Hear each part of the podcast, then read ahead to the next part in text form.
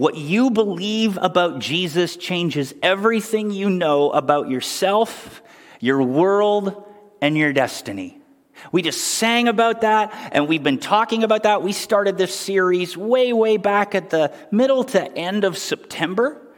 And then we took a little bit of a break around Christmas. We talked about the birth and arrival of Jesus. And then at Easter, uh, we talked about the resurrection of Jesus, and we had a great Good Friday service online that we celebrated together. And then we started a couple of different series. We started a series uh, called Picture Perfect Family, little four week series that was fantastic and fun to do. It was three or four week series. And then we jumped into a series talking about money. Money Matters, we called it. And if you're just joining us for the first time or watching for the first time and wondering, uh, I don't like jumping into the middle of a television series. Why am I jumping into the middle of a sermon series? I've got good news for you. Uh, it's all on demand. Uh, you can go to our website and click on messages and sort by series and go to Son of God and you can find all the different messages. This is actually part 17. So if you've missed any of them, I'd encourage you to uh, grab those. They're on uh, Apple Podcasts, they're on Google Play, wherever you enjoy your podcasts. Uh, you can catch up and keep on, on up to this series. And the whole reason for this series is I want to help understand and I want to share what Jesus, who Jesus is. Together, we want to discover more fully who Jesus is because if he is the Son of God, that changes everything. And if he isn't the Son of God, what are we doing? This is important. We've got to figure out who Jesus is. Is he really the Son of God? I mean, let's face it. Someone were to walk in here today, had the name Jesus, and said, uh, I'm the Son of God. You'd say, wonderful that you'd hear. Come sit down here while we phone the authorities. right? If someone were to come up to you and say they're God in the flesh, you'd back away. You'd phone for help. You'd get them help. You'd do something to help them in any way. But no one's going to do that. Back then, Jesus walked all through the earth, walked and talked to people, demonstrated to people who he was, what he said he was going to do, and even his closest friends and disciples had a hard time believing that it was true.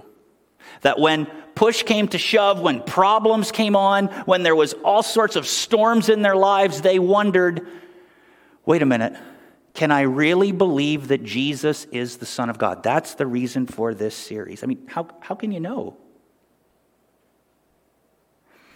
Christian, if we're wrong, that is the greatest letdown of all letdowns. All our expectations, all our hopes and dreams shattered. All of us have had people who have let us down in our lives, right? Uh, just turn to your spouse or turn to the person next to you and say, Sometime, if I know you long enough, you're going to let me down. Don't do that. That's a horrible thing to do on a Sunday morning. That is not relationship building. Better if you say, uh, I'm going to let you down if I know you long enough. That's exactly what's going to happen. I'm going to let you down. No, you don't have to do that either. That's, whoa, slow, slow down. You were a little quick on participating in that part. I didn't even ask. We've all been let down from expectations that we have from people and products and stuff. When stuff fails to live up to the hype, I'll just name a few. Politicians. They make promises, and you think, I want those promises. I want them to do that. When they get into office, they're going to do that thing that I think all of us need. And they get into office and then they do something else, and you go, What on earth? They let you down. A new employee joins the team that you hire, or someone who's going to co-work with you, and you think, finally, my work is going to be, uh, uh, uh, it's not going to be as demanding and stressful. We're going to have new opportunities. This, this person's going to really work out. They've got just the best glowing resume, and they just bomb within, you know, like orientation. They can't even get through the three months of the trial part of the job. How many of you have been let down by a boyfriend or a girlfriend. Then there's products, exercise plans that we get into and we think this is going to really help us, and now they're collecting dust on the shelf because they didn't really work. Eh, maybe we didn't try them, but they still don't work. They just didn't have that that we wanted them to do. Restaurants, we're told that this is the best place. You got to go eat this. You got to go try this. You got to get there and have it. And it's just like, what is this? This isn't very good at all. The service isn't good or the food isn't good, and it's just not a good experience. How many of you have ever gone to a movie that was really, really hyped up and you thought, I don't get the hype. I want my 12, 15, 34 dollars back or whatever, right? Whatever that costs. Or, or you're watching the Oscars or an award show and they say, and the award goes to some movie you've never seen. And so you watch that movie and you go, was there no one else in the category? Did they win by default? This is awful. And you get let down. We have all been let down by our expectations of people and products when they fail to live up to the hype. Have you experienced that? Have you experienced that? Let us know if you've experienced that in chat. Because I think it happens to everyone. And so it's understandable and normal that you might have doubts about Jesus, saying that he's the Son of God. Now, that seems strange coming from the pastor of the church preaching the Bible. It's just part of the process, though. Even his closest friends and disciples weren't sure. They had doubts about whether Jesus was the Son of God. Now, they overcame those doubts. And it was part of the things that we can start to experience that we can begin to see that maybe Jesus is worth following. And if you're not a Christian, I want you to know you're welcome here. This is awesome that you're here today because I think that the truth about Jesus and who he claims to be is at the very least worth considering. Even if you're not sure, even if you have doubts, and even if you have questions, that is a really good place to be. And this is a really good place to be to help you answer some of those questions. So, how can we know that Jesus is the Son of God? Well, if you have a Bible with you, turn with me to the Gospel of Mark because says so on the sign. And we're going to go right to chapter 7, verse 31. and it's where we read this incredible story that Mark gives us. Starting in verse 31 of chapter 7, we read this. Then Jesus left the vicinity of Tyre and went through Sidon, down, through the, down to the Sea of Galilee, and into the region of the Decapolis. There were some people brought to him a man who was deaf and could hardly talk and they begged Jesus to place his hand on him. After he took him aside, away from the crowd, Jesus put his fingers into the man's ears. Then he spit and touched the man's tongue. He looked up to heaven and with a deep sigh said to him, Ephphatha, which means be opened. At this, the man's ears were opened, his tongue was loosened, and he began to speak plainly. Now, Jesus commanded them not to tell anyone, but the more he did so, the more they kept talking about it. People were overwhelmed with amazement. He has done everything well, they said. He even makes the deaf hear and the mute speak. And during those days, another large crowd gathered. Since they had nothing to eat, Jesus called his disciples to him and said, I have compassion for these people. They have already been with me three days and have nothing to eat. If I send them home hungry, they will collapse on the way because some of them have come a long distance. His disciples answered, But where in this remote region can we get can anyone get enough bread to feed them? How many loaves do you have? Jesus asked. Seven, they replied and he told the crowd to sit down on the ground. When he had taken the seven loaves and given thanks, he broke them And he gave them to his disciples to distribute to the people, and they did so. They had a few small fish as well. He gave thanks for them also and told the disciples to distribute them. The people ate and were satisfied. After the disciples picked up seven basketfuls of broken pieces that were left over, about 4,000 were present. After he had sent them away, he got into the boat with the disciples and went to the region of Dalmanutha.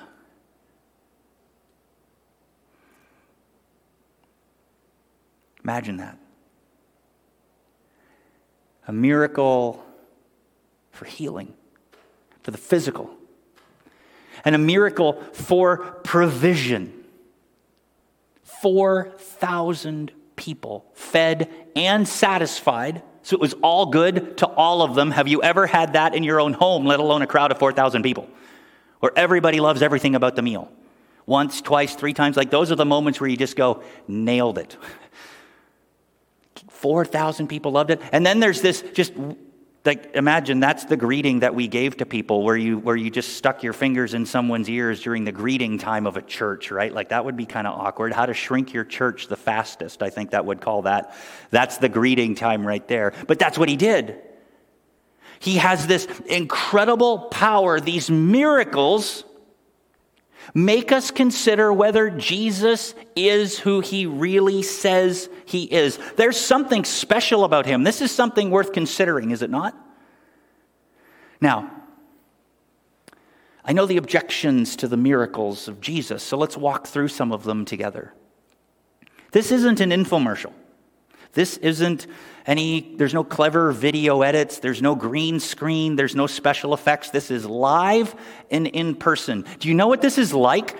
This is like witnessing an accident, just the opposite, where it's not something bad happening, it's something amazing happening. And do you know what happens when you witness an accident? Time slows down.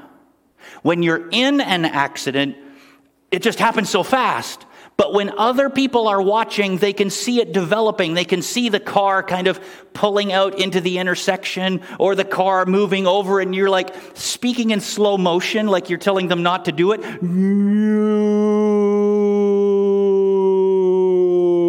Everything just slows right down. And it's interesting how your brain just starts to focus on every little detail. You start to see things like, oh, that person's doing that, that person's doing this, and I can see that, and I can see this, and you just become laser focused on what is happening in the moment. That is what is happening here. Mark is laser focused on the moment and he remembers it. His whole gospel, remember, is the first gospel that we have that was written down, that was given out to the people of God who are interested in knowing, hey, is Jesus the Son of God? It's like the um, like Cliff Notes. It's like the, we got, got to give you the facts. We got to give you the details. Here's the stat line of the game from last night. Here's all of the things. So he's writing down the important stats. And he remembers everything like it is in slow motion. So Mark is not making this up. He's not doing this just to, boy, we really need a way to figure out how we can convince people to believe in Jesus. I know, let's make him a miracle worker right? You don't put in details that Jesus stuck his fingers in someone's ears, spit, and then touched his tongue and said, Be opened. That's gross. You wouldn't do that. And yet, here Jesus is, the leader of the whole movement, doing this gross thing. He wouldn't make that up. So it really happened. It authentically happened, and Mark remembered every detail. And the cool thing is about the miracles of Jesus, where he does the miraculous with the physical, where he does the miraculous in the provision, is that he's still doing it today. We may not see it, but it is happening all around the world. While we were on vacation, it was more of a staycation, so we went and visited our Alliance Church uh, up in Greece, Crosstown Alliance, the campus there uh, at Greece. Pastor Levi and his team are just doing an amazing job of uh, reaching people for Jesus, helping them uh, discover uh, helping them uh, display, uh, helping them develop a relationship with Jesus Christ. And while we were there, the pa- one of the pastors that was preaching was from the campus in Shinglehouse, Pennsylvania. And that was uh, streamed through video up to their campus on a big screen. Uh, the pastor's name was uh, Tim Taylor, not the TV guy, but the pastor in Shinglehouse. Great guy. And he shared this story from our Alliance Life magazine as part of his message. Talks about Kun and Kong in Cambodia. Native Cambodians, Kun was terrified of her husband Kong. He and his brothers ran a brutal crime ring among the floating villages of Cambodia's Siem Reap province, which is about the northern middle part of Cambodia.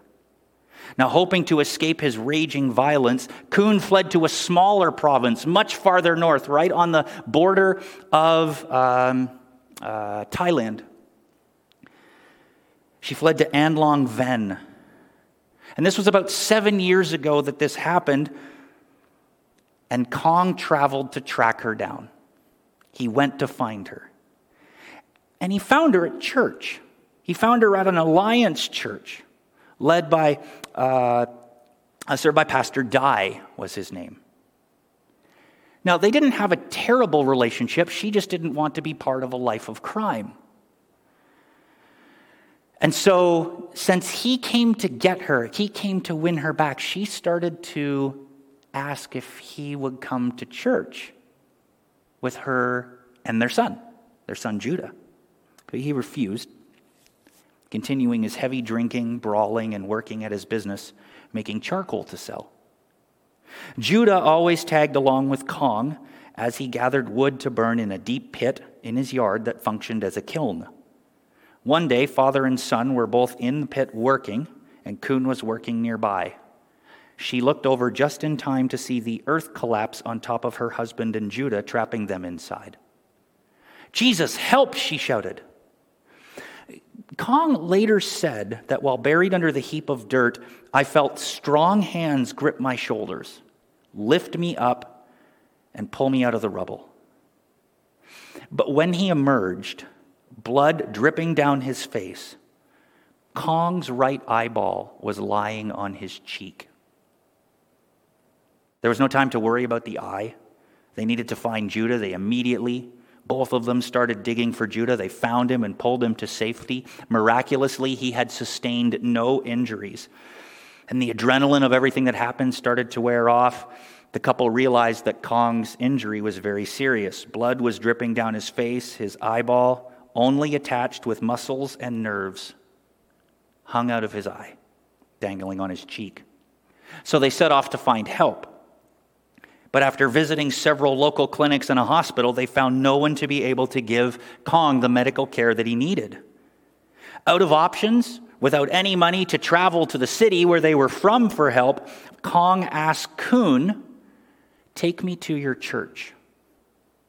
And when they arrived, Pastor Dai and the small congregation gathered around the hurting couple. They did their best to care for his wounds, and then they prayed for his healing. When the church prayed for me, I felt an electric shock run through my body, Kong told us later. Immediately, the muscles and nerves supporting the damaged eye strengthened and pulled Kong's eye back into his eye socket without scarring. I am healed. Your God healed me, he shouted. Pastor Dai and those praying for, for Kong were stunned. Impressed that Kong still needed some immediate medical attention, they quickly took an offering, and with the collected money, they insisted that Kong go to back to the city Siem Reap Provincial Hospital. And once in the hospital, Kong repeatedly told about his act, told his accident uh, with curious doctors and nurses as other patients and their families listened. And someone finally said, "Well, who healed you? What, what power? What, what magic do you have? Can I buy this power?" I don't have any magic, Kong responded. It was Preah Yesu, my wife's God, who healed me. After a few days in the hospital, Kong left for home, stopping by all of the clinics where he had stopped for help initially, where they were unable to provide assistance. And they recognized him. Were you the guy with the eyeball sticking out? They all asked, What happened? Where did you get this help? And Kong kept saying over and over again, It was Jesus who healed me.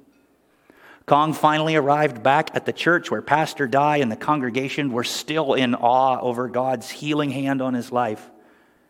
And Kong became a disciple. He gave his life to Jesus, started to study God's word with Pastor Dai. And after regaining his strength, Kong set off on his old motorcycle and visited his nine siblings in their home villages.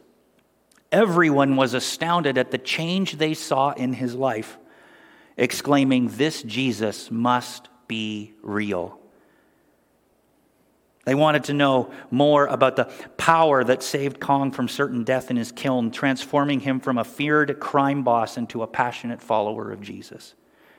Eight of Kong's nine brothers and sisters now follow Jesus and have brought their families into God's kingdom. And Kong continues to be unstoppable. Every week he travels on his motorcycle to distant villages where he distributes Christian tracts. And wherever he has relatives, churches are sprouting up. And he's, he's drawing groups of villagers. He just says it this way You saw who I was, you see who I am. That's all because of Jesus. And every week, the missionaries now, the missionaries who uh, are writing this article in Alliance Life say, We receive phone calls from Kong reporting that so and so has recently received Christ. If we had more time and helping, extra helping hands, we could easily start two or three classes in each village. Kong and his new believing friends, all on fire for God, are winning so many new converts into the kingdom that we can hardly keep up with them. That is what Jesus is still doing around the world. Now, you may say, yeah, I get it. That was then and that's over there, but what about here? Well, let me share a little bit of some of my experience. I haven't had a radical healing moment, but one of the cool things about being a pastor is that I often get called to pray for people who have no other hope than for Jesus to intervene in their healing. And I can tell you story after story after story about how God has intervened and how doctors have said, I don't know where the tumor went, it's just gone. I don't know why you're healthy, but you are. I don't even know why you're here. You have a better, whatever the problem was, than you did from the first scan. I don't know how that happens medically. Clearly, someone is looking out for you. And that person says, Yeah, I know who that is. That's Jesus. That's my God. Jesus healed then, he heals now. Jesus heals, uh, heals over there, and he heals here, he is still actively doing these things. He is still actively providing for those who he wants to heal, who, he, who they ask, and they come, and Jesus just responds because he can. There is so much proof that about Jesus that is worth it's worth following him in my opinion. It is worth putting your faith in him. It is worth seeing what he can do because when you understand who Jesus is and what he has the power to do as God's son, it changes everything about you, your world, and your destiny. And if you're still not sure, then you would certainly agree that Jesus is worth investigating, right? I mean, all of these claims from past to present to probably in the future, we'll hear more. And over there and here, those claims are valid. It's at least worth investigating and pursuing, right, church? Yeah. But it's interesting that some people will go a really long way to not believe that Jesus is the Son of God. They will actively fight not to, and it's mind boggling to me. It was mind boggling to Jesus.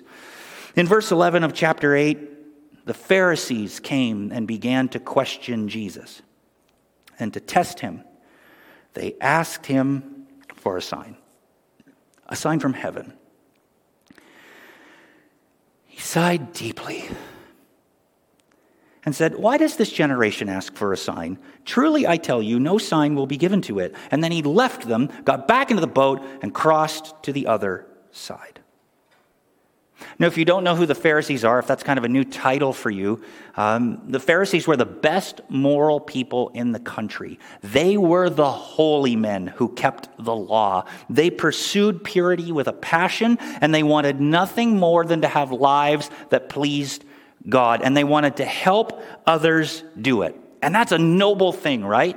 That is a noble thing to want to do that. That's a noble thing to want to be that. However, they had arrived at a place where they were so confident in what they had learned, they felt they had it all figured out and that they were the best people to figure it out when it came to applying God's words to circumstances they'd never encountered yet. You see, they thought they were the experts. They were the ones that everyone looked up to when there was a question. And Jesus didn't fit any of the answers that they could think of. Jesus wasn't even on their radar of questions to ask. And so here he came, saying that he was from God at the very least and the Son of God at the very most. And that was just impossible for them to wrestle with. So they said, okay, we get it. You did these awesome physical healing miracles. You did this awesome provision, not once, but twice because there's the, the feeding of the 5,000 and the feeding of the 4,000. That's two different stories. They're not the same story where someone just miscounted how many people were in the crowd because they're in two different locations. Jesus did it twice. He's providing physical miracles, He's providing provision miracles, all of the things that just demonstrate that these are things that only God can do. But they say they want more. Give me more proof. Give us a sign from heaven. And you know what I think they were asking for? You say you're from God, blow up a mountain. Give us some, some uh, fire from heaven. Give us a little, you know, do some Sodom and Gomorrah stuff on some of the cities around us who have walked away from you. Blow them up. That'll show it. Something from heaven. Give us a pillar of fire Give us a cloud that all of us can watch and see that that's who you're following. That, that's what we want. Give us something from heaven. Give us something bigger because what you're doing isn't big enough. And Jesus essentially says, What the heck, guys? I'm out. I'm not giving you anything if you can't believe what I've already done. And he leaves. And Jesus is so frustrated by this, he makes it a teachable moment in verse 14. The disciples had forgotten to bring bread, except for one loaf which they had with them in the boat. Be careful, Jesus warned them. Watch out for the yeast of the Pharisees and that of Herod, King Herod, the one who ruled over all of Judea and Samaria with Rome's authority. And they discussed this with one another. And oh, what's the, be careful of the yeast of the Pharisees and Herod. Oh, it must be because uh, it's because we have no bread. Aware of their discussion, Jesus asked them, Why are you talking about having no bread? Do you still not see or understand? Are your hearts hardened? Do you have eyes to fail to see and ears but fail to hear? And don't you remember when I broke the five loaves for the 5,000, how many basketfuls of pieces did you pick up? Twelve, they replied. And when I broke the seven loaves for the 4,000, how many basketfuls of pieces did you pick up? They answered, Seven. And he said to them, Do you still not understand? And that's the end of the story. What is happening here? What is going on? Well, Jesus makes this a teachable moment, and much like the disciples usually do in the Gospel of Mark and early on, they fail miserably. Much like I do when I first tackle a passage and start to try to understand it, I fail miserably. What on earth is Jesus talking about when he says, Beware, watch out for the yeast of the Pharisees and that of Herod? Sir Arthur Conan Doyle is famous for uh, creating what fictional character? Sherlock Holmes, the greatest detective in all of literature. I don't think that's true. I think Batman was the greatest detective in all of literature, but I'd like to see the two of them go at it together. And, anyways, uh, probably a product of my generation more than anything. But um, Sherlock Holmes had a saying that said uh, that Arthur Conan Doyle gave him that he said over and over in a number of his books, uh, his books, and it was once you eliminate the possible, whatever remains, no matter how improbable, must be the truth. Let me say that again. Once you eliminate the impossible, that didn't happen. That's not a fact. Once you eliminate the impossible, whatever remains, no matter how improbable, no matter how unlikely, but it's still possible. That must be the truth. And that's how he solved all of the crimes that no one else could solve in the books. In other words, put two and two together, put proof and person together, and it's clear that Jesus was something, right? At the very least, Jesus is something. And the Pharisees couldn't believe that.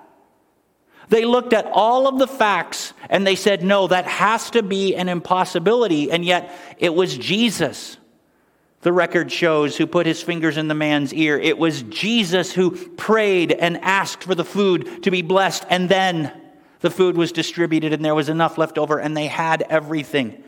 It was Jesus always at the center of these miracles. It was Jesus healing Kong with his eye. It was Jesus doing the healings that I have seen in my ministry over 20 years plus. It was always Jesus doing these things. And here is a group of people who said, We can't believe that. And there is a group of people today who continually look for a reason to justify their worldview and life choices regardless of the circumstances that they are in. The Pharisees refused to be open to the potential truth. Jesus is involved, he's clearly part of this, but nah, that can't be it. It just can't be it. It can't be it. It can't be it. Because what that would do is it would force them to change. And Jesus warns them, his disciples, Jesus warns us, his disciples, to watch out for those kinds of people, the kinds of people who keep making excuses, making something different, making themselves somehow, well, that's not my situation or that's not my circumstance. I don't need to change, and keep moving the goalposts in order to justify the way they live now so they don't have to respond to the truth of Jesus. It's not that every person who does that is to be avoided, not to cut them out of our lives. Jesus isn't preaching cancel culture here. He's saying, watch out for the times when those people say, Let me give you truth, when they can't personally apply truth.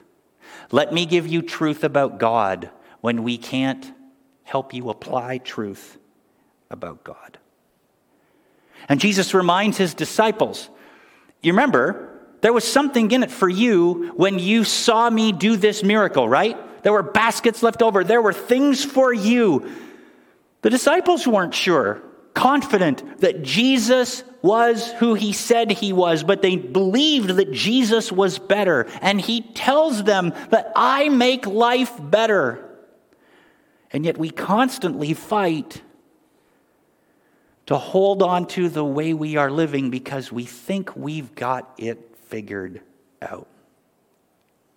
In other words, Jesus says, watch out for people who live in a bubble. There's um, these things you can buy on uh, Amazon.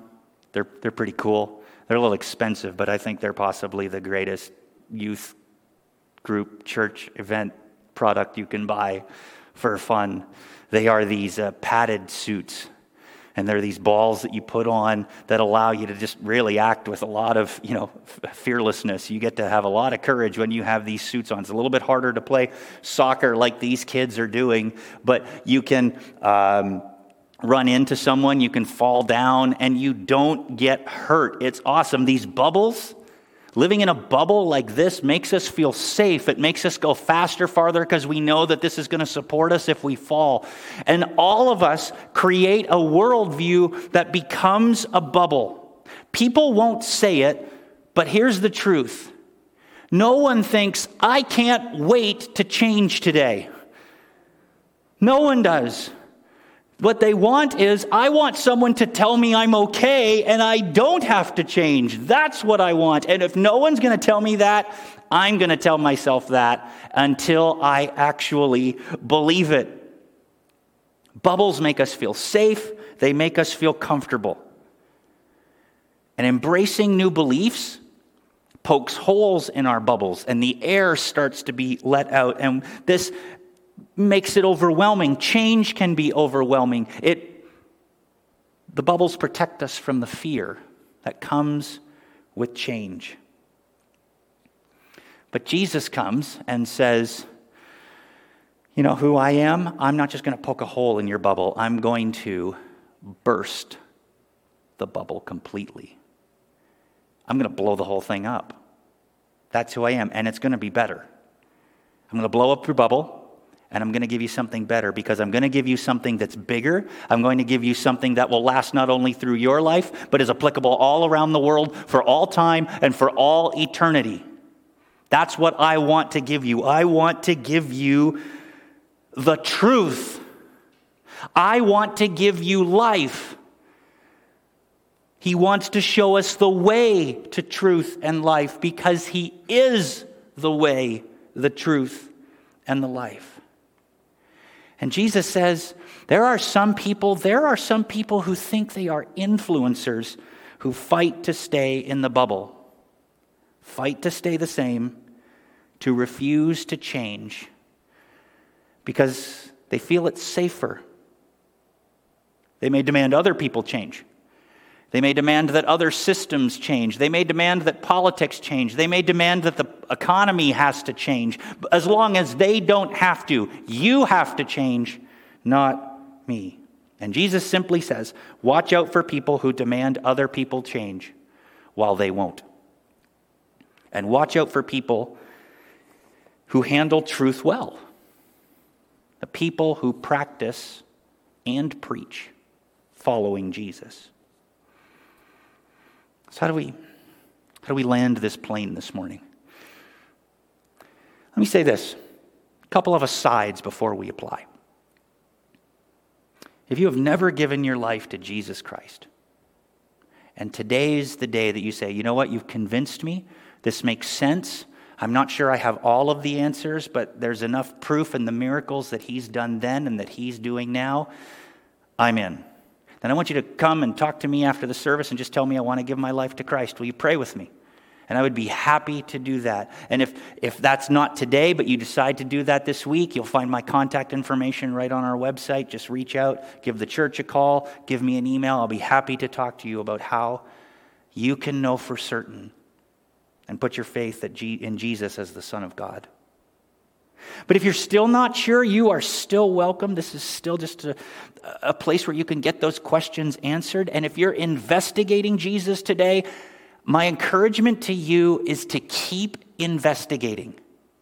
Keep looking at the Gospels, reading the Gospels, study the Scriptures. Jesus is doing miracles today here and around the world. Find those stories. Did you know that Alliance Life, the magazine that I got that story from about uh, the eye that was miraculously healed uh, from the, the Cambodian who became a missionary and a church planter, is a free magazine.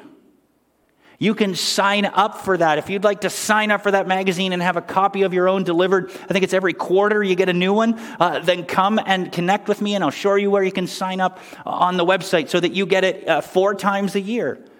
The Christian and Missionary Alliance website has all sorts of these stories in blogs and missions reports, and you can sign up for uh, direct emails, monthly emails from some of our missionaries. If you would like to know more, then you can contact me, you can contact Tracy Cornell, you can contact our missions team, and you can get signed up for some of those emails from some of our international workers and hear the stories for yourself before they get collected and curated and put into a magazine on the national website. You can hear it directly directly from them.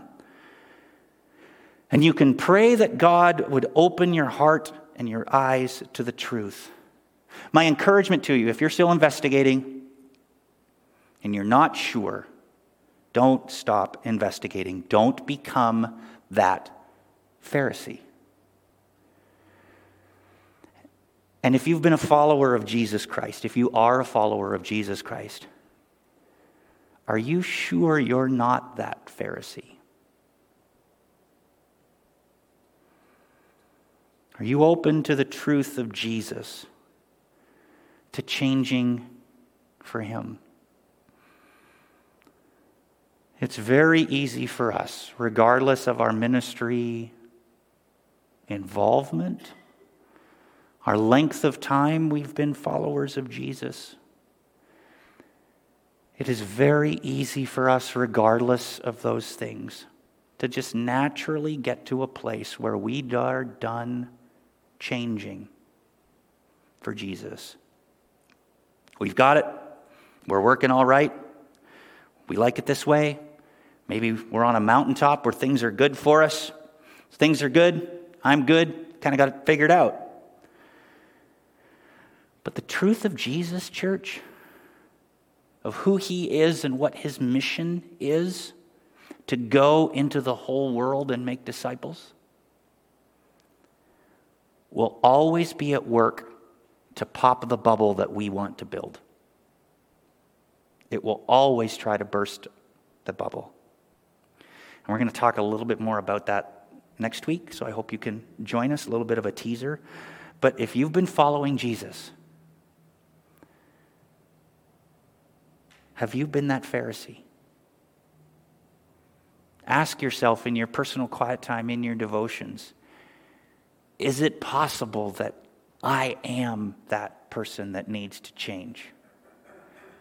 Is it possible? How might this be showing up in my life that I need to repent and change? But for all of us, those two asides aside, for all of us, who are the primary influencers in your life? Who are the people that you primarily listen to? How do they respond to truth? How do they respond to the truth of Jesus? How do they personally do it? Jesus warns us watch out for those who have more stories that justify their behavior and their point of view than stories of changed behavior and a changed point of view because of who Jesus is. Because the best people to let into our lives to influence us are those who not only preach the truth of Jesus, but practice following Jesus. And you get to see it firsthand. Let me pray for you. Let's bow our heads. With every eye closed and um, every head bowed. Holy Spirit, we ask you to be with us now. We ask you to reveal to us Jesus. We ask that you would open our eyes, open our heart to know in an even deeper way who He is. The miracles that he has done, the miracles that he can do, are not just coincidence. So, Lord, if we're on a path to investigate, but we're not quite sure, then help us to keep investigating. Meet us at that place. If this is our time, we, we agree that now we need to surrender our lives to you. It is clear that you are the Son of God. Lord, I pray that you would give that person courage to surrender their lives to you, to put their faith in you for their salvation, that you would give them the courage to reach out, to make that connection and that, that email, that phone call, so that they can know for certain. Because they've surrendered their life to Jesus. For those who have followed Jesus for a long time, Lord, I pray that you would give us incredible humility. Not a fake humility, but the kind of humility that only you can provide through your Holy Spirit.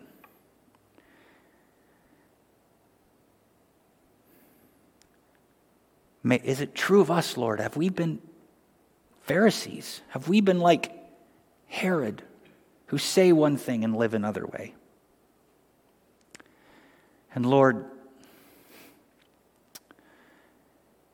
for all of us, would you help us to consider who influences us?